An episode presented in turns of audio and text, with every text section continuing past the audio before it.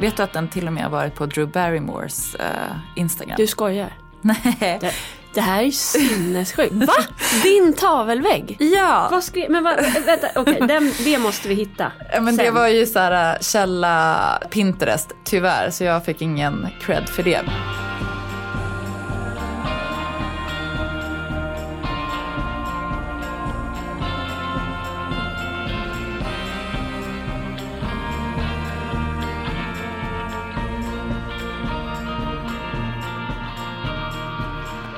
Jag sa just att det var så härligt att se din professionalitet glimra till här när vi eh, drog igång och förberedde det här avsnittet. Hur mår du? Jag mår bra. Ja. Tycker du om att jobba? ja, jag tycker faktiskt jättemycket om att jobba, för det mesta. Du får ut liksom någon kick av det. Ja. Och det här äh, älskar ju jag. Jag kom hem från Three Days of Design i Köpenhamn. Alltså en inredningsmässa som är liksom utspridd på stan. Ja. Så det är egentligen ingen mässa. En designvecka kan man säga. Ja. I fredags kom jag hem. Så jag var liksom, jag sov fyra nätter borta. Noll ansvar. Jätteintensivt schema men eh, det slutade liksom med en superinspirationsboost. Så eh, ja, men jag känner mig bara så inspirerad och eh, mentalt liksom utvilad. Och att för mig när det blir sådär så är det som att delar i hjärnan har fått syre så att jag blir bättre på allt annat jag gör i mitt eget jobb. Ja, verkligen. Ja, men jag vet också så här när jag eh, börjar typ planera en egen väggbonad som jag ska göra, tänker jag. Då, då, då är det liksom, då är jag på en bra plats. Ja, ljuvligt. Jag, jag messade precis Evelina Kron och sa det vore kul om hon och Siri ville måla en hel vägg hemma hos oss. Ja, jag har ju eh, Alexander Karpilovski ska komma hem till mig Är det och sant? göra det. Ja. Det är underbart. Eh, eller eventuellt taket, men vi har inte riktigt löst. ehm, vi behöver någon slags eh, stege. Alltså tak, vi har ju en träpanel ovanför trappen. Ja. Så vi har pratat lite om att hon skulle måla där. Men vi, det är oklart hur det ska gå till rent praktiskt. Och nu har ju jag liksom rivit ner min tavelvägg och eh, allt är uppe i luften. Så det kanske blir något helt annat. Vad spännande. För den som inte vet vem de här kvinnorna är, Alexandra. Mm, Alexandra Karpilovski är ju en eh, svensk eh, konstnär med ukrainsk bakgrund som gör hon målar liksom mycket kvinnor. Det är mycket organiska former. Ja, så le, levande. Jag tänker på um, Senfall. Vad heter hon i förnamn? Alltså den här franska konstnären som har gjort skulpturer utanför Moderna Museet. Kvinn, typ så här, Ja. frodiga kvinnor som hoppar. Ja, och, och då kan jag inte låta bli att tänka på min svärmor Lena Lervik som är skulptör. Ja. Hon gör ju väldigt mycket frodiga kroppar. Bland annat ligger det ett gäng vid Årstaviken här i Stockholm. Ja men är det sant? Borta vid Liljeholmen Gud, det måste jag gå och där så på. ligger de som stora klumpar. Gud vad underbart. Sen eh, är det ju väldigt många som röker i Alexandras bilder och det känns så eh, liksom förbjudet idag så att det, blir eh, härligt. Det är väl OPK att säga men, men jag gillar fatt- det. Ja, säger jag som snusar jättemycket. Ja. Um, vi har, jag lånade hem en, eh, en tavla av henne som hänger hemma hos oss nu. Ja. Där, där är, är en kvinna tror jag som röker. Mm. Knallblå. Den kan jag lägga upp eh, en bild på. Ja, gör det. Eh, Okej, och Siri och Evelina har vi pratat om förut. Ja. Men Siri Carlén, fantastisk eh, konstnär som målar mycket. Hon är pastellkritor och stora, det är mycket familj och den nära miljön. Mm. Och Evelina gör så här patchwork typ med Tejp. tejp. Alltså är- rutmönster ja. som är fantastiska. Det är svårt att, ja, ni får gå in och titta på Instagram för att eh, det låter kanske inte så spännande som det är. Det är ljuvligt. Ja. Okej, men så du, det här avsnittet, då, då är det liksom en stor spaning över inredningstrender just nu. Ja, eller hur? Mm. Det ska bli så roligt för jag känner mig superinspirerad. Men innan vi gör det, bara lite kort så här. Det här är veckan innan midsommar. Ja, Vi delar det här att vi har varit själva på olika sätt. precis. För jag har ju varit hemma den här helgen tillsammans med min dotter. så, jag var inte helt själv. Men för att vara liksom jag och den här stora familjen som vi har så var det ju typ som att vara ensam. Och det var väldigt behövligt och planerat. Så Alex åkte till Dalarna med eh, killarna och jag var hemma. Och de hann inte ens lämna tomten. De satt i bilen, jag stängde dörren och gjorde så här äh, skrik. Alltså eh, ruskade hela kroppen och skrek. Av lycka. Av lycka. Ja. Jag bara var så här, hej då, hej då, hej då. Alltså jag är så påfylld, det är som att jag har varit på spa fast hemma. Ja. Och ofta tycker jag när eh, jag pratar om eller hör andra säga så här, jag är trött, eh, jag behöver egen tid, så säger man ofta att man ska åka iväg. Mm, jag längtar ju alltid bara efter att vara hemma ensam. Mm, då måste man be andra att åka iväg. Och det är ett tips. Be familjen att åka någonstans om du är trött. Och trött, det är inte så här, åh jag behöver sova lite. Alltså, Du, var ju, du hade ju ett breakdown som vi Ja. pratade om. Det, var ju, det är lite mer än bara trött. Ja, verkligen. Inte, inte bara den här hetsen inför semestern som Nej. ju flåsar en i nacken konstant. ja, och, eh, och du var iväg och blev inspirerad. Men jag har också tänkt lite på det här eh, inför midsommar nu. Ja. Jag har ju fått mer smak på att vara själv. ja. Så nu har jag meddelat familj och släkt att jag inte kommer åka till Dalarna som är kutym. Mhm. Utan vara hemma. Men bra. Good for you. Ja, men det här är eh, ett känsligt ämne märker jag. Var det svårt? Eh, inte så svårt för mig att säga det men det verkar svårt för släkt och vän eller familj att acceptera det. Alex accepterar det, han fattar. Och det är ju kärlek och värme från släkt, svägerskor eh, som tycker men kom. Eh, det är så mysigt när du är med. Men eh, just midsommar, har ni bestämda? Alltså har ni, gör ni alltid samma sak? Är det liksom att du hoppar av ett eh, tåg som Ja. alltid går? Jag hoppar av ett tåg som alltid går och det här tåget hamnade jag på när jag träffade Alex. För de har anknytning till Dalarna. Mm. Så det var liksom, hej nu kom midsommar in i mitt liv när jag träffade honom. För jag hade inget, det är klart jag firar midsommar men det har aldrig varit så här, det måste vara på det här sättet. Nej. Men så är det nu. Det, liksom, det ska hinnas, man ska plocka blommor för att eh, klä stången tillsammans nere vid det som heter Trekanten i den här byn Västerbyn. Sen ska man hinna hem och göra kransar till barnen som sen ska åka med eh, traktorkärra bort till hembygdsgården. Där det är ett firande. Sen ska du hem och du ska hinna göra lunchen också. Sen, och sen diska och sen eventuellt pausa lite innan man går tillsammans med byns så här, spelmän. Åh, som, Gud, det låter ju helt underbart. som heter byblåset. Alltså det här är min favvo. Ner till det då som är trekanten där byns eh, ja, kvinnor och barn och lite män har klätt stången Ja. och den reses upp där. Den delen är min absoluta favorit. Men just i år eftersom det blev översvämning i vårt hus i Dalarna, ett av husen. Åh nej. Så det huset, det, liksom, det finns ingen toalett längre, det finns inget riktigt kök och så. Det är utedass. Jag vill bara inte vara med. Nej, alltså jag tycker att eh, det är jättebra gjort av dig. För det är svårt med förväntningar. Med mig så är det snarare med eh, midsommar att eh, Visst, när jag var liten då var vi i Hälsingland och hade specifika traditioner och jag älskade det. Men som vuxen har jag aldrig liksom riktigt haft några traditioner. Och jag har alltid känt så här att jag har velat ha det för att det är så lätt. Jag tycker midsommar är svår för att det är på något sätt lite av en uppvisning i hur många vänner man har och hur härligt man har det. Och man är i skärgården och ja, men det är så här Pripps blå-reklamen liksom. Mm. Och då man inte har, om man ska uppfinna det varje år så blir det som, ja, jag vet inte, jag, jag har tyckt att det har varit lite ångestladdat.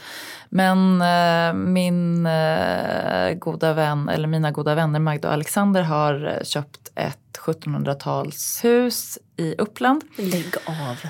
Eh, Det är så en gammal eh, smedja, så att en smedjelänga. Så det är tre liksom delar som de håller på att renovera. Och eh, förra året var vi där. För förra året skulle vi vara där men jag blev matförgiftad. Så jag låg hemma och kräktes istället den här sommaren, som, eller den midsommar som var typ den finaste man någonsin har upplevt. Den enda. Den enda. Ja, Den enda det var typ fina. den enda fina. Men, men nu tycker jag det känns så skönt. Nu ska vi åka dit och jag är så här, jag bara, nu är det här bestämt hörni. Okej, vi kommer komma varje år och så får vi ha våra egna traditioner där. Bra, då får ingen skilja sig. Ingen får, skilja, ingen får skilja sig, inga barn får växa upp. Nej, vi konserverar det. Ja. Nej men det, jag tror som eh, är min akilleshäl det är då att jag inte kommer vara med familjen på, liksom, i Dalarna. Mm. Ingrid är just nu väldigt mammig så hon, alltså inte mammig som ett barn men hon, har, hon är tonåring. Mm. Hon vill vara vart än jag är. Mm. Och att det då är ett ifrågasättande in, alltså i mig själv kring om jag är en god mor. Och får man göra så här att ett år dela upp sig fast jag och Alex är lyckligt kära och mår bra. Och då har jag kommit fram till ja, det får man. Ja, jag tycker det är jättebra. Inspirerande. Tack. Tänk på det, alla ni andra som får ångest av traditioner. Mm. Man behöver inte göra som alla andra förväntar sig. Exakt så. Mm.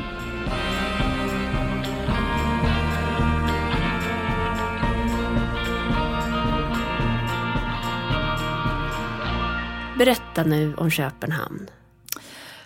Ja, alltså det var superintensivt. Man ska gå runt och se extremt mycket. Det är så program från åtta på morgonen till typ tolv på kvällen. Och allt är inte bra.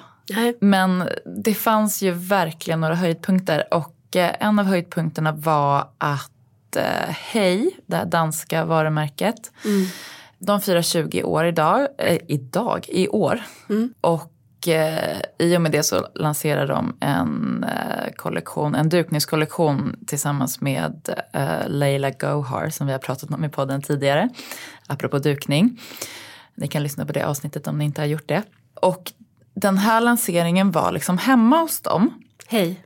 Hemma hos paret Hej, Rolf och Mette Hej, som har grundat varumärket. De träffades på Gobi, ett annat danskt varumärke.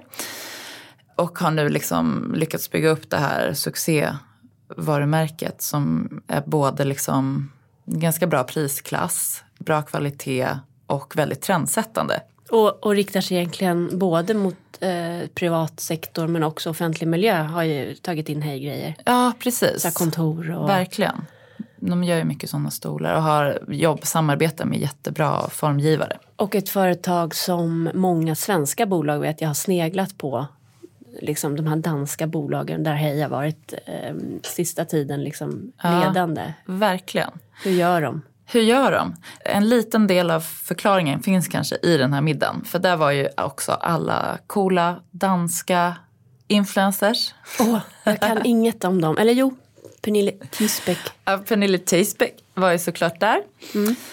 Och eh, att de här liksom, jag, jag gick inte fram och pratade med Pernille Theisbeck. Men jag upplevde det som att de säkert är så vänner och kanske umgås privat också. Och eh, framförallt Mette Hej verkar det som.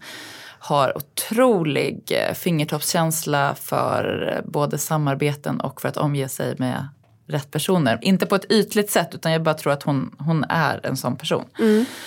Sen eh, finns det en en kvinna som heter Caroline Brasch som jag tycker är så här, uh, jätteinspirerande och cool på det här danska sättet att äh, det är second hand, det är blommigt, hon lägger upp bilder på sina supergulliga barn men de, äh, det är liksom bara så här snapshots på gatan typ i Köpenhamn. Effortlessly cool. Och hon är ju då i sin tur ihop med Fredrik Bille Brahe som har satt eh, han, han har startat liksom Atelier September, Apollo Bar och massa andra restauranger.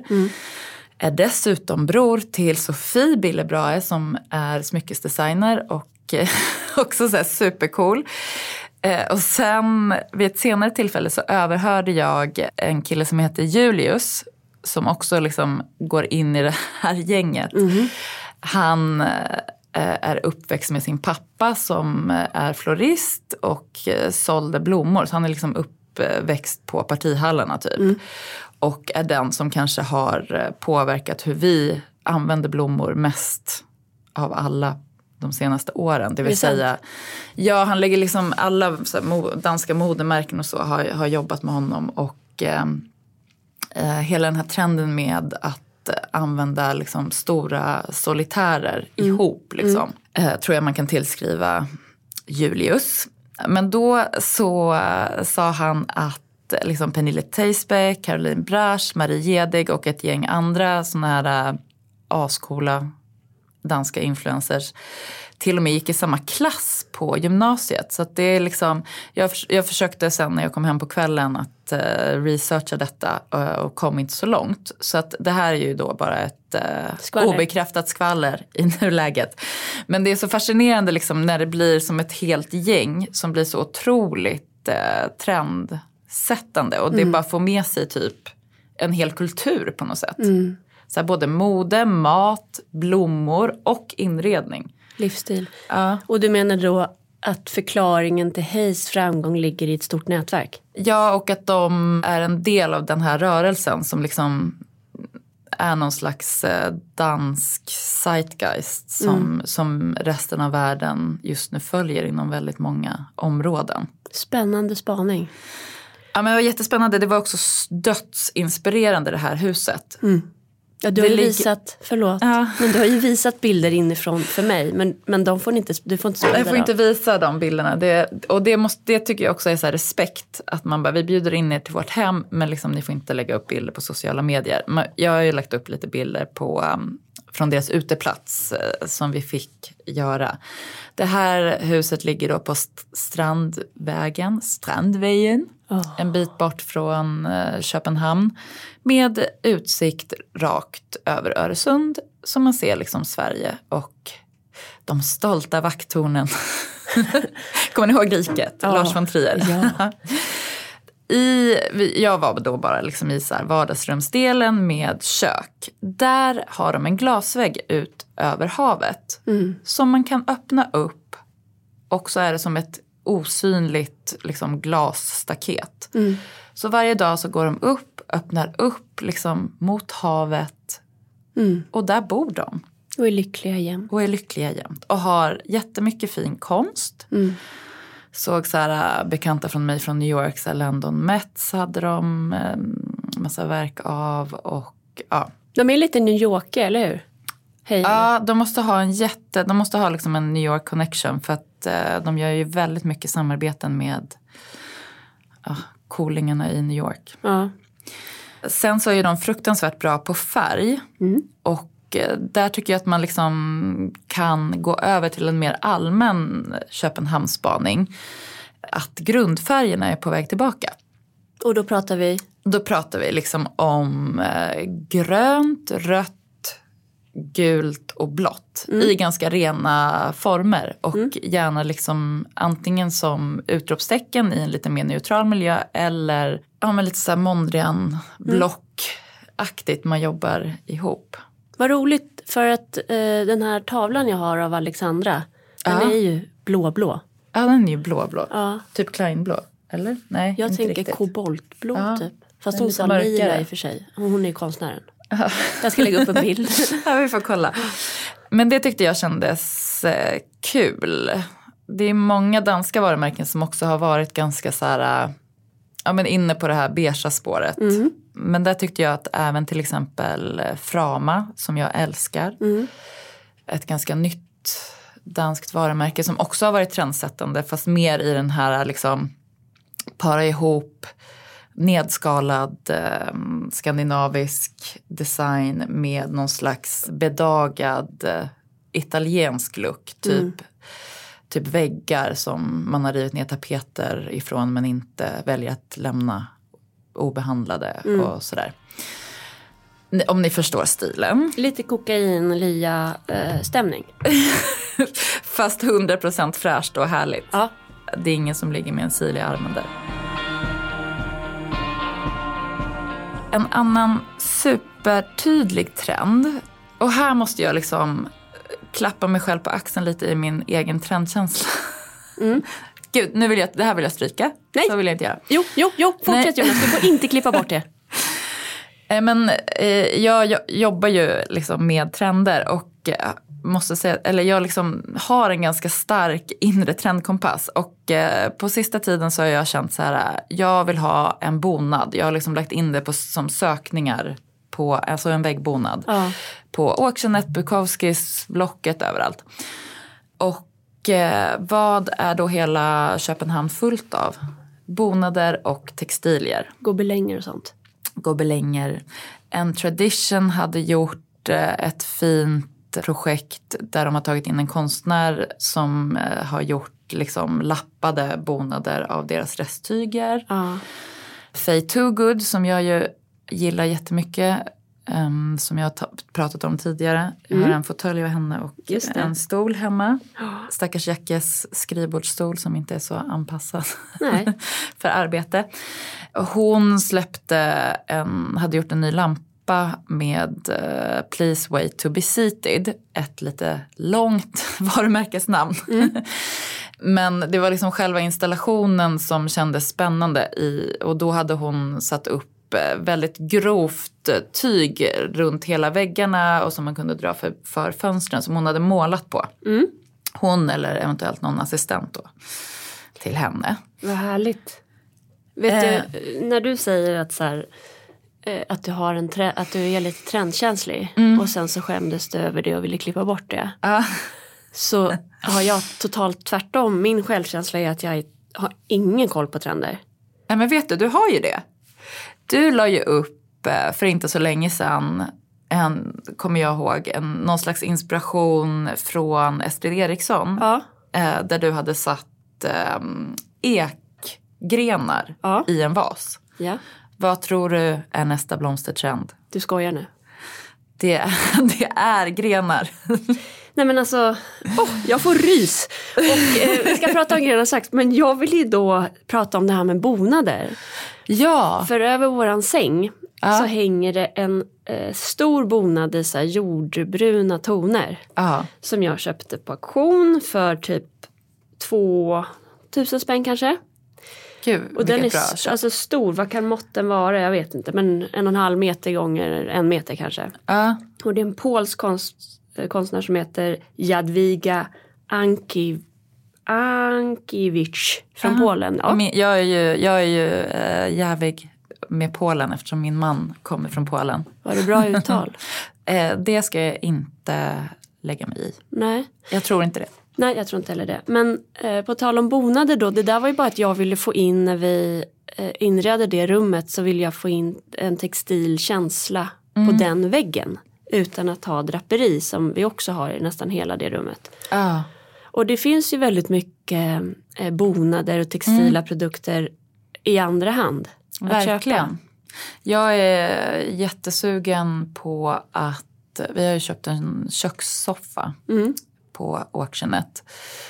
Och eh, det ledde till att jag fick ta ner min tavelvägg vilket är lite ångestladdat eftersom den Alltså it's been around. Den har också åkt några varv runt internet. Den har, vet du att den till och med har varit på Drew Barrymores eh, Instagram? Du skojar? Nej. Det, det här är ju sinnessjukt. Va? Din tavelvägg? Ja! Vad skrev, men vad, vänta, okej, den, det måste vi hitta. Ja, men det var ju så här äh, källa, källa Pinterest, tyvärr, så jag fick ingen cred för det. Men, men jag har ju så här, äh, härliga följare som bara så här, kolla, din tavelvägg är här. Okej. Krädda ett rum till. Så nu kan man säga att eh, har de reagerat då när du tog dina följare? Jag har ju typ inte vågat lägga upp någon bild Hur det ser ut nu? på hur det ser ut. För det är också, ja, jag kom ju hem och hittade ett gammalt överkast som jag har hängt upp där då nu. Åh. Medan jag eh, letar efter den perfekta, stora, antika bonaden. Vänta stopp. Jag kom hem och hittade ett överkast. Jag kom hem från Köpenhamn och eh, samlade ju på mig en del saker och då har jag tagit fram det här överkastet för att ha i sovrummet så passar det inte riktigt men det låg fortfarande där i en hög. Så, så var det från Köpenhamn eller blev du inspirerad i Köpenhamn? Jag blev ju så inspirerad i Köpenhamn Och att jag var tvungen att liksom när jag såg det här överkastet så kände jag att nu måste jag hänga upp det där och testa lite. Okej. Men kan vi inte fortsätta prata lite om mig och min trendkänslighet nu? Ja, Apropå ekkvistarna där. det... För att jag nämnde ju liksom Julius från Tablå och de här äh, jättefärgstarka solitärblommorna som man sätter ihop i en bukett. Ja. Eh, nu eh, fick jag känslan av att eh, det är många som inspireras av liksom rakt av gröna buketter typ direkt från trädgården. Ja, det såg jag faktiskt i våras på Antikmässan också. Så var eh, så här rabarberblad, du vet, stora rabarber Ja. i glasfas. Ja. De som kanske har blivit lite träiga om man inte vill göra paj på. Ja men precis. Klipp dem långt ner, sätt dem i en glasfas så man ser skaften, de här lite röda Ja. och stora blad. Så fint. Underbart. Och vet du vad jag såg i morse bara för att bekräfta den här spaningen? Ja. Pernilla Norén som är arkitekt och författare och bara allmänt eh, fabulous verkar hon vara, bor i Dalarna. Vänta, jag måste göra en passus för vi har pratat om henne förut. Alltså, jag vet inte om jag har pratat i podden eller off the record men du har ju en hatkärlek till henne. Nej, jag har inte en hatkärlek till henne. Jag har 100% kärlek. Men Eh, men jag tycker, jag, jag känner så här att jag kanske borde hata henne av avundsjuka. Ja. Men hon verkar så ljuvlig så att jag kan inte det. nej. Men den där Hon- känslan kan jag verkligen känna igen mig med vissa människor som är liksom overkligt härliga på ett genuint sätt och kapabla och gör sånt som, som jag själv typ skriver den där boken. Jag Och, skriver den där jävla boken samtidigt som man har fem barn och en framgångsrik eh, arkitektkarriär. ja, och inte är eh, utbränd. Exakt. Heja dig. Hon- Pernilla har i alla fall, hon eh, har eh, någon slags eh, gammalt eh, dal, dalahus. Mm. De har ju också byggt ett fantastiskt bostadshus som hon har ritat själv. som är lite mer modernt. Men, men det här är ju så supertraditionellt som hon nu hade tagit in massa lönnlöv. Både gjort en lönnlövsgirlang men även satt in lönnlövskvistar. Så här enormt stora, höga. Vad härligt. Säg hennes namn igen. Eh, Pernilla W Norén heter hon på Instagram. Det är ett, verkligen ett följtips då. Ja, många. älskar det. Många följtips idag. Hela det där danska gänget hade inte jag koll på. Förutom Pernille Tisberg. Ja, de är ju också sådana som man kan nästan bli så här provocerad av. Att de är så snygga och allt de gör är så snyggt. Men det är sinnessjukt. Jag tittade på en bild här. Skulle vi göra sådär. Då skulle ju, alltså, Vad är det för bild du har tittat på? nej men, vem var jag hos? Var det Marie Wibe Jedig? Ja, det var Marie Jedig. Ja men då, då är det en bild här där hon typ solar med en kompis. Alltså skulle vi göra en sån bild Kattis, då skulle vi se ut som Celeste Barber. Alltså det skulle bli ett skämt. Kan du berätta för våra, för våra lyssnare vem Celeste Barber är? Okej, om det är någon som har missat Celeste Barber så varsågod, det här får ni en karamell. Eh, hon är på Insta och gör tolkningar av så här ofta kvinnor eh, som modeller och så här. eh, Men så här konstruerad kvinnlighet kan man säga. Ja, som inte är äkta genuin. Och nu säger inte jag att den här Marie inte är äkta. Men att det är liksom omöjligt typ att, att se ut så i verkligheten. Och då gör hon som parodier på det. Fast hon driver inte så mycket med den andra personen hon gör parodi. Utan Nej hon, men det är ju just det här konstruerade i att man ska typ äta saker och Och vara puta med munnen och vara sexig typ. ja. Och glad. Ja, vi, vi ska lägga upp något med henne. Det man- måste vi göra. Jag det, var ju, älskar henne. det var ju någon som kallade, liknade oss vid AbFab. Ja. Vem var det? Vem var det? Var, var det Tina Hellberg? Mycket möjligt. Ja, men jag tar det som en komplimang. Jag älskar det, det är underbart. Nej men de där grenarna, det känns ju också så tillgängligt. Jag måste bara säga dock att vi har ju en allemansrätt i Sverige som tillåter att man plockar blommor och sånt. Det gäller inte grenar. Utan där måste man ha tillstånd från markägaren. Det var politiskt korrekt och, och, och bra att du sa. Ta grenar från, eh, från eget, Låt mig- egen mark. Låt mig vara lite PK. Men då ska jag säga något totalt icke PK. Ja. Det här är alltså en väl eh, dold hemlighet bland inredningsstylister. Okej. Vet du hur de får syrenkvistar och sånt att stå jättelänge? Nej. De häller i klorin i vattnet. Nej. Jo. Och det är ingen som vill berätta om det här för det är ju inte så Hanna Wendelbo att, att ha ett avsnitt om klorin. Men jag tänker att klorin är så här, är inte det dödande? Nej. Jo, men jag tror att det dödar bakterierna. Det får inte vara för mycket. Ah. Men en liten skvätt. Just det. Och då har jag resonerat lite kring det här, för det här har jag gjort en tid nu. Du har haft klorin i dina vaser. Där det är liksom kött Det är alltså grenar Ja, i grund. okej. Typ en ekgren från vår tomt. Mm. Då ska man skala eh, grenen, Tälja lite tälja liksom. liksom. Eh, en decimeter i botten minst. Oj, Ganska. mycket. Ja, det ska vara en och tydlig snittyta. Mm. Sen ska man skala mycket mer än vad man tror. Förbi först barken, förbi det här lite seniga in till benet. Men gud! Här på är en med, köttätare som, och på med lite, liten, som talar. en liten klorinplupp. um, och då har jag tänkt så här, ja men det här låter ju inte hållbart och närodlat och sånt där. Mm. Men är det inte hållbart om en syrenkvist står länge? Det, jag tycker det låter toppen. På ett sätt. Ja. Nu vet inte jag, jag känner mig lite obekant med klorins effekt på miljön. Men Också tillverkningen av klorin. ja, Det är ju ofta stora sådana här kors på alltså det alltså dödskallar. dödskallar typ. Okej. Så det kanske inte är bra att hälla ut i avloppet. Men eh, ni får... Fast man använder ju klorin för att städa toaletterna. Exakt, hallå. Så att, eh, vill, hur som helst. Här, varsågod, jag står för att jag gör det här. Det enda minuset är att det luktar inte längre syren. Det, Det luktar var ju simhall hemma hos oss. Det var ju sig- Jag tänker på ditt hönsgödsel. Men det var ju ett litet minus. Eh, Men det för mig in på eh, min nästa spaning. Och det handlar om inredning för alla sinnen. Det var så mycket showrooms och utställningar som var musiksatta. Och eh, doftsatta. Det var väldigt mycket härliga dofter. Mm. Och eh, det tänker jag är kanske dels en effekt efter corona. Att man, liksom, man bara längtar efter att få gå någonstans och uppleva med alla sinnen och inte bara det visuella.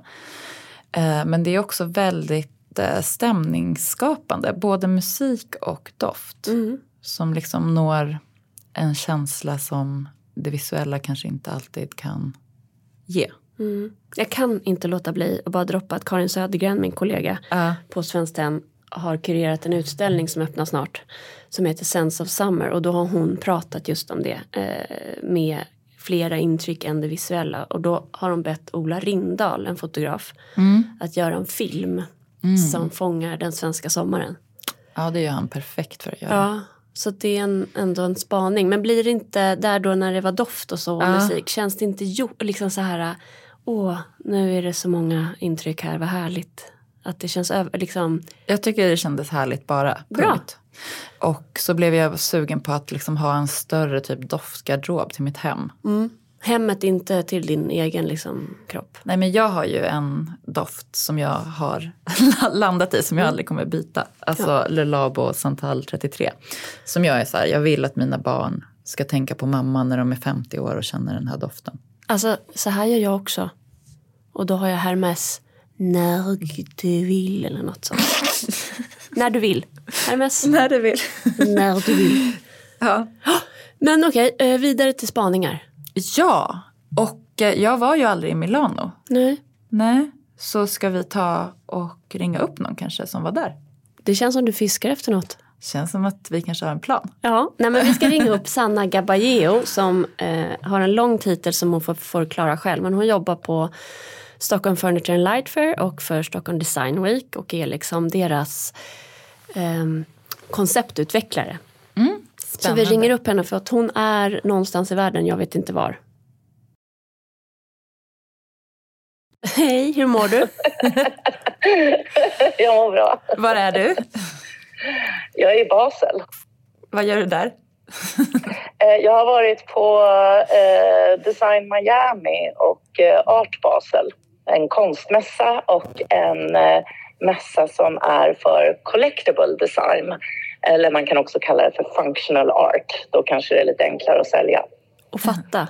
Mm, Men kan inte du bara försöka förklara, eller berätta din titel på mässan? Ja, den heter CPO, Concept and Product Owner. Oh. Det innebär att jag tittar lite längre fram eh, än nästkommande event, så att säga. Av Stockholm att, eh, Furniture and Light Fair. Ja, Furniture Light Fair och Stockholm Design Week. Precis. Mm. Så jag jobbar strategiskt med våra eh, varumärken långsiktigt och visionärt.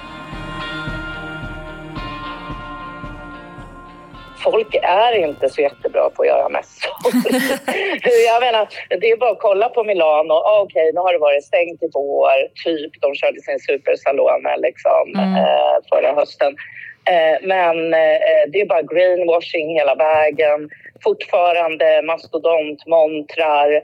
Alltså det är det här att vi behöver tänka på hur, hur ska vi liksom göra affärer i framtiden? Ska vi åka runt och bygga stora eh, monster liksom, som kostar miljoners miljoner. Och, eh, alltså, det är inte ekonomiskt hållbart heller. Eh, mm. och, men när jag åker runt då handlar det mycket om att knyta kontakter. Hur kan vi få ut svensk och skandinavisk design i världen på olika sätt.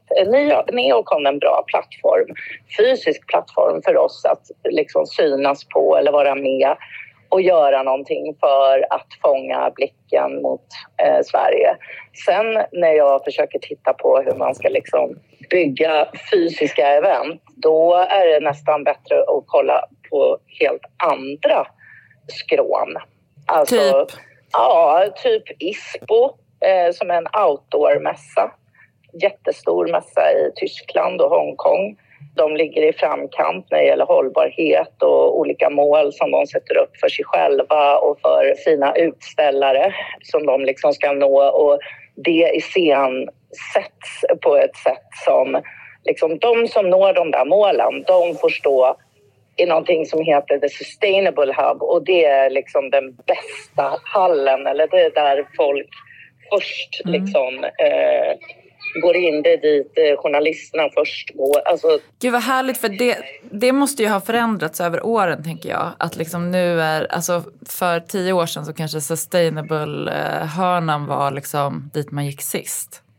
Ja, för den var så brun och ja. i, i potatissäckmaterial. Liksom. Det känns i och för sig lite trendigt, eller?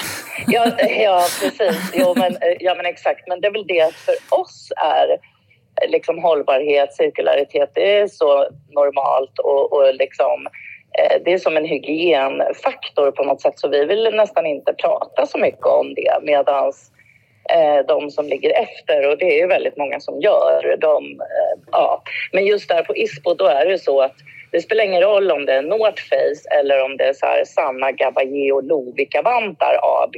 Mm. Eh, de står i samma hall, de står bredvid varandra. De som ligger i framkant och hållbart, eh, de, de står där i den där hallen mm. och blir liksom lyfta. Och det är väl lite det att så här, man ska premiera dem. Och eh, man märker det på deras sätt att eh, bygga montrar och alltihopa. Liksom. Det är inga golv, det är inga... Alltså, det är väldigt så avskalat och det där tycker jag, det känner jag att jag får inspiration från när man till exempel går på Design Miami uh. och Art Basel. Men det är helt annorlunda därför att där är det ju inte ett varumärke som ställer ut utan det är en gallerist. Uh. Och då sätter man objektet i fokus. Och det, det, det är det eh, man vill visa och då behövs det inte så mycket smink. Och jag tror att det här sättet som man ser alla eh, möbelföretag och deras montrar, hur de byggs och stylas och så vidare. Det handlar ju väldigt mycket om tror jag, att man lever kvar liksom 20 år tillbaka när man faktiskt byggde en skitfin monter, stylad och fin och så tog man bilder för att ha i en mm. fysisk katalog som man skickade ut sen senare. Mm. Nu behöver man ju inte det, men det där lever kvar ändå. Jag som professionell inköpare, om jag går runt på en mässa, då jag, jag vet ju vad som är bra och vad som inte är bra. Det kan ju jag se utan att det är massa smink runt mm. omkring. Idag kan man ju visa sminket digitalt. kan man ju sätta den där stolen i 1000 olika miljöer liksom, för den som inte kan visualisera det. Men en sån business to business-mässa där är det ju ändå professionella människor som går runt och, och köper in saker. Alltså är du föreskrivande arkitekt så behöver du liksom inte ha mm. massor med krusiduller runt omkring för att lyfta den här produkten. Mm. Men du Sanna, ISPO, mm. det är alltså ja. egentligen en sportmässa? Ja, det är det. Ja. Ja. Så det är ju Det är en spännande. outdoor, så outdoor äventyrs outdoor-mässa. Eh, Men- mycket fokus på. Mm. Men om vi backar lite grann. När började din turné? Ah, min turné började 30 maj. Okej, och, och vad Men sen du? var jag bara hemma, eh, sen var jag hemma tre dagar för att packa om och eh, gå på din och Alex 90-årsfest. Och sen så eh, drog jag till Milano. Jag älskar att du flög hem för det. Det var inte riktigt Jo. hela sanningen. Men, Men och sen, och då drog du... Tänk på att hon har så dåligt kompis självförtroende så att be kind. Okej, okej, okej. Sanna har aldrig lyssnat på en podd typ i hela sitt liv Nej. så hon vet inte om Nej, det. jag vet inte vad det är för någonting. Jag tycker det tjattras så mycket ändå runt omkring. Ja, Ja, okej. Men vart, vart tog du dig först då där i maj? Mm. Men då var jag i Paris på den här Workspace eh, eh, Expo. Och det är väldigt mycket typ kontor och så liksom. Ja, men det är definitivt yes. Det Vad är- liksom arbetsplats. Och arbetsplatser idag vill man ju ska se ut som hemma. Det är ju liksom generellt. Så att eh, i och för sig. Ja, precis. Men f- var det något där som du kände mm, och fick med dig som nå, antingen personligen eller yrkesmässigt? Ja, yrkesmässigt då var det ju mer så här att det var, eh, det var jättemånga stora fina företag liksom som Vitra och alla möjliga såna här.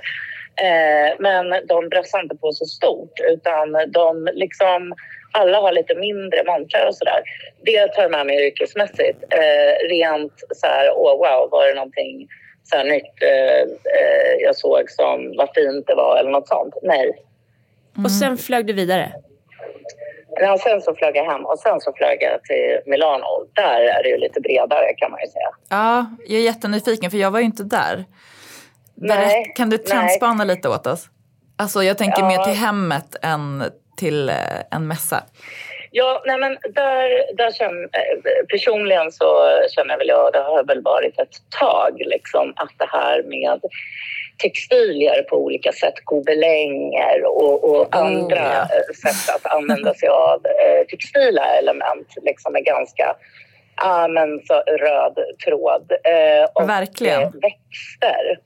Växter, växter, växter. Liksom. Eh, och det är ju väldigt tacksamt eh, på massa olika sätt. Inte bara att man mår väldigt bra av växter, men eh, att eh, förändra ett rum genom att liksom bara ställa in några växter. Det är ju som en så här, oj, wow! Liksom. Det vet man hur det är kring jul. Ni som kanske håller på och julpyntar och sånt. Jag gör ju inte det, men när man ställer in en gran Sen då när den här granen ska tas ut. Jag har ju en kompis, hon har ju kvar granen till början på maj. Eh, därför att hon får sån separationsångest för att det blir så konstigt när den här granen då försvinner från det här hörnet eller var det nu står någonstans. Och eh, det säger ju en del om, liksom så här, du, du plockar in något, något eh, organiskt liksom, som också doftar och som ja, men, har härliga former och sen så om du plockar bort det, det, det blir liksom väldigt dött och, och stelt. Och växter tycker jag var en röd tråd också. Alltså att man såg det mycket just när eh, eh företag har stylat liksom sina utställningar och sådär. Att det var enormt mycket växter. Tyckte jag man såg i Köpenhamn också. Var det några speciella växter Sanna? Eh, gud, alltså nu håller ju ni på och, och pratar i en podd där ni säkert liksom kan alla växter på latin och alltihopa. Inte riktigt va? Nej, vad ska jag säga? Jag är inte så bra på eh, så namn på växter. Men eh, stora träd inomhus, eh, inga problem. Eh, stora, jag vill inte säga palmer för att då ser man ju liksom en så här, ja, typisk sån där som alla köper på Ikea hem. Stort och grönt liksom. Ja, Någon mer spaning då från Milano? Jag tycker 80-talet hänger kvar ganska så rejält på olika sätt. Eh, kromet och eh, i kombo liksom med läder. Eh, men även liksom Alltså alla de här smutsiga pastellerna som fortfarande hänger kvar är väl, ja, kan man tycka vad man vill om, men de hänger ju kvar. Liksom. Men eh, annars ganska färgglatt och färgsprakande. Sen kommer man ju till eh, liksom Danmark och, och då är man ju i Skandinavien och då är det ju inte så färgsprakande längre. Jag tyckte ändå att man kunde se ganska mycket så här, typ grundfärgernas återkomst. I liksom, Absolut. som accenter och, och större block. Mondrian, liksom så här, eh, Exakt. det såg jag. Ja, men liksom så här Ja, blå, gul, röd, Håller svart. 100 procent. Eh, men, i, men i kanske lite mer, vad ska man säga, inte så bjärt som Nej, Mondrian. precis. Men, Och lite men ändå så här, den där kombon. Mm, Le Corbusiers, eh, han har ju en särskild färgskala liksom. mm, Typ lite, de, Jo, lite och- smutsigare grundfärgerna. Mm. Ja men precis. Ja, men det finns ju lite så här olika spår. Det är ju inte som i modet att nu ska alla ha ljuslila. Alltså det kommer inte på min kropp. Nej. Får, jag, får jag bara vad heter det, droppa en spaning som jag tycker att mig har sett genom Instagram från Milano. Och det Mm. är liksom det så riktigt murriga 70-talet. Mm. Som nästan vi- känns lite så här dammigt typ. Ja, men faktiskt lite så här bedagat eh, hotell eh, Mm. man kommer in på. Jo, men eh, absolut. Och det är väl liksom de här, det finns lite olika spår. Det är ju aldrig bara en och samma. Men oavsett i vilken färgskala den är så tycker jag att just det här med det textila och växter är Mm. liksom genomgående, vare sig det är 70-tal, 80-tal, Ja, verkligen. 70-talsstilen som jag tänker på har väldigt mycket att göra med textilierna. Alltså liksom ganska så här grova material och ja, men lite grann som Elins dagbädd där hemma. Som ju är typ 40-tal, eller vad är den? Nej, det tror jag. jag tror Nej. 50-60. Okej.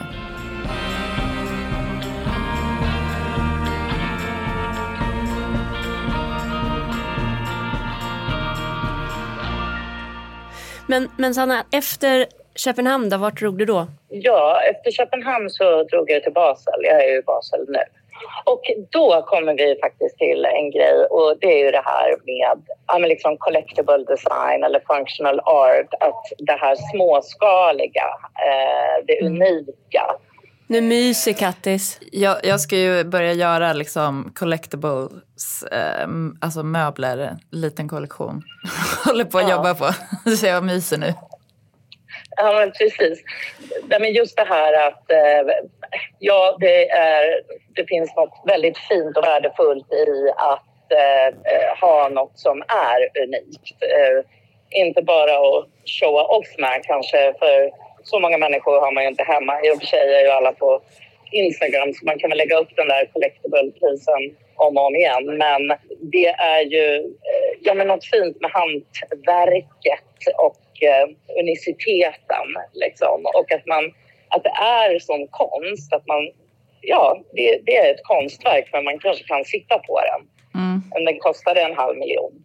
Eh, Exakt. Precis så kommer det vara med Ja. Kattis produkter. Verkligen. ja. Du har ju också varit i Chicago. Ja, men precis. Och, och i Chicago, där såg jag lite sam... Okej, amerikaner har ju lite annan stil. Alla varumärken som visas där, liksom allt ifrån ja, men Casina och, och, och såna här italienska liksom brands. Även svenska varumärken som Källemo, Blå station och Storlab och olika som visas där. De anpassar ju sig givetvis vad de visar till den amerikanska marknaden. Och, Mm den stilen eh, är ju inte riktigt som vår eh, stil. Berätta, hur skiljer den sig? Eh, ja, ja, men alltså det är lite vräkigare och det är lite... Eh, ja, eller vad ska man säga?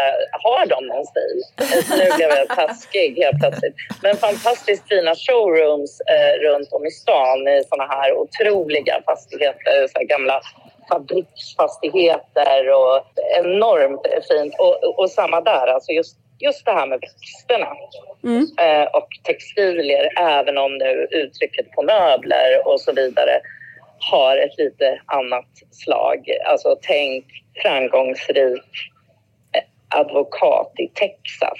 Alltså hur ser hans kontor ut eller hans hem? Ändå lite roligt Så ser det inte ut här och, och inte i hem. Det är inget som vi eh, tycker ser hemtrevligt ut. Men växterna och textilierna, de har den röda tråden. Ja. Och, och vad bär det av sen då? Nej, men nu är jag i Basel och nu har jag varit borta i tre veckor förutom de där tre dagarna jag var hemma och firade dig bland annat. Mm. Jag Men har vad gått ner kan... sju kilo. Va? Vad sa du? Jag har gått ner sju kilo. Vad har du gjort? Nej men alltså Gott. det är, eh, det går inte att förstå hur slitigt det är att flyga på det här sättet. Alltså att mellanlanda och springa mellan terminaler och väskor som är borta och hotell som inte finns och mathållning och tidszoner och eh, nej men alltså det är ju helt vansinnigt. Nu, man förstår ju så här, folk som är på turné på riktigt. Men de brukar ju typ börja knarka och bli feta. världsturné på ett år. Ja, men det är ju inte konstigt att de måste så här, läggas in på rehab och grejer.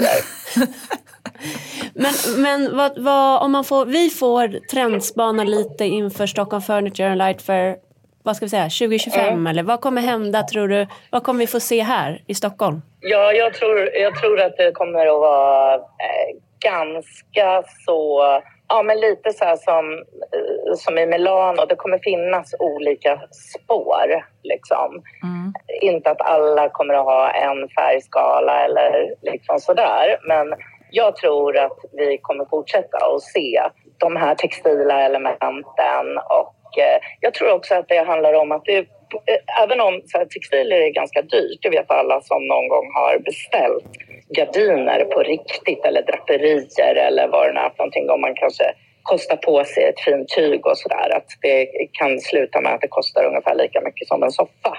Mm. Men det är väldigt lätt att applicera och att plocka bort. Alltså det, det är enklare om man vill så här, pyssla till hemma och, och göra liksom lite annorlunda än vad det var tidigare. Att eh, ha lite nya kuddfodral eller eh, plädar eller eh, gardiner eller mm. så. Och eh, ställa in ett gäng växter, så bara pang. Precis. Det känns lite enklare än att börja så här, oj, vi ska sätta paneler på de här väggarna eller nu ska vi investera i en ny soffa för 100 000. Så att, eh, ja, det är, en ganska, det är ganska enkelt. Textilier finns det ju också väldigt mycket av ja. second hand.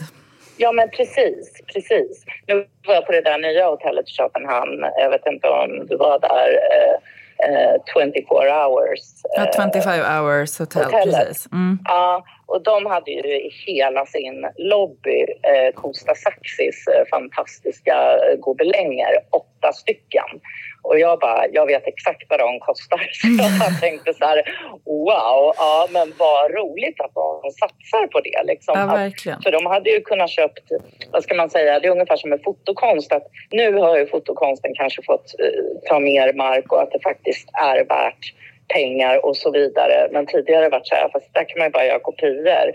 Och lite samma sak med det här med att väva grejer och så. Aha, men man bara väver upp och så finns det hundratals sådana här. Eh, just att man tänker på det som konst och köper det som konst och då får det kosta så också. Mm. Eh, jag blev jätteglad när jag såg det där. Det var otroligt fint. Hade du också så här ormgropsmönster på dina gardiner i rummet? Eh, jag bodde inte på det hotellet.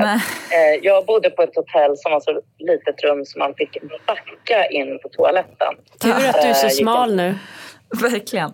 Nej, men det var, jag kan säga att det var, liksom, det var typ strypsex på de där gardinerna.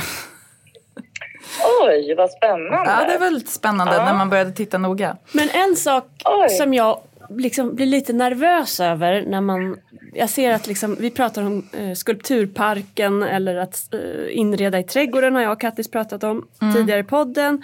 Jag tycker att konst får mer plats, det bekräftar du oh, ja. Sanna. Eh, det är att att det är så här som på glada 80-talet och att det snart kommer värsta ekonomiska krisen. Att det här är liksom eh, att folk ens har råd att tänka konstverk och eh, unikat och sådär. Men man kanske tänker så också, eh, alltså man kanske eh, just att investera i konst eh, det, man, det brukar ju vara ganska fruitful. Alltså guld är ju bra också. Guld, men sen tror jag... Men, men här, det är jobbigt om man inte är bra på aktier och sånt och hålla på och tjafsa runt där i såna här krigs och pandemitider. Uh, jag, jag har uh, intervjuat The O2, jag jobbar ju på L Decoration också. De, mm. Det är mm. två tjejer som har startat ett uh, digitalt galleri. Och de mm. ser liksom att det är så här, unga människor som, som är jätteintresserade av att både köpa unikat och det tror jag, det har ju liksom ingenting med investering mm. att göra för att på den nivån så är det ju lite det, är inte så, det är inte så fruktbart kanske.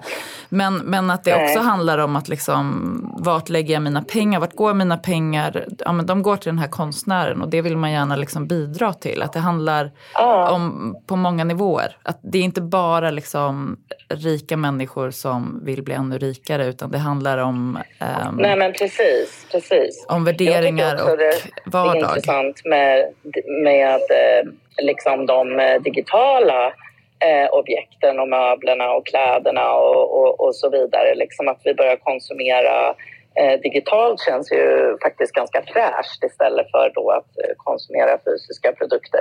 Nu Ja. säger inte jag att det ena ska utesluta det andra men om man tittar på alla barn och ungdomar som eh, kommer och säger Åh, mamma, kan jag få köpa den här ja, klänningen eller vad det nu är för någonting som eh, avataren ska ha. Mm. Eh, och det bara, men ska du lägga pengar på Det någonting som inte finns?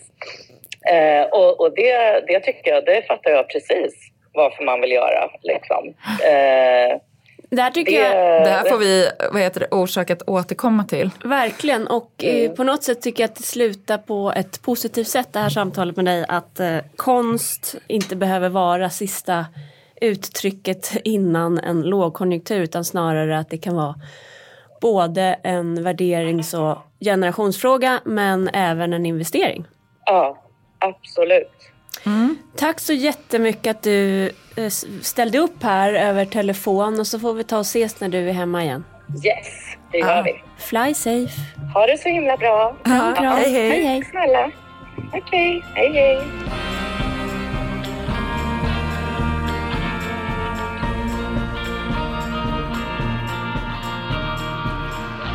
Vet du hur eh, Sanna och jag känner varandra? Nej, berätta. Hon växte upp med min mammas gudbarn. De var typ bästisar, Petra. Så när jag bodde i Italien Ja.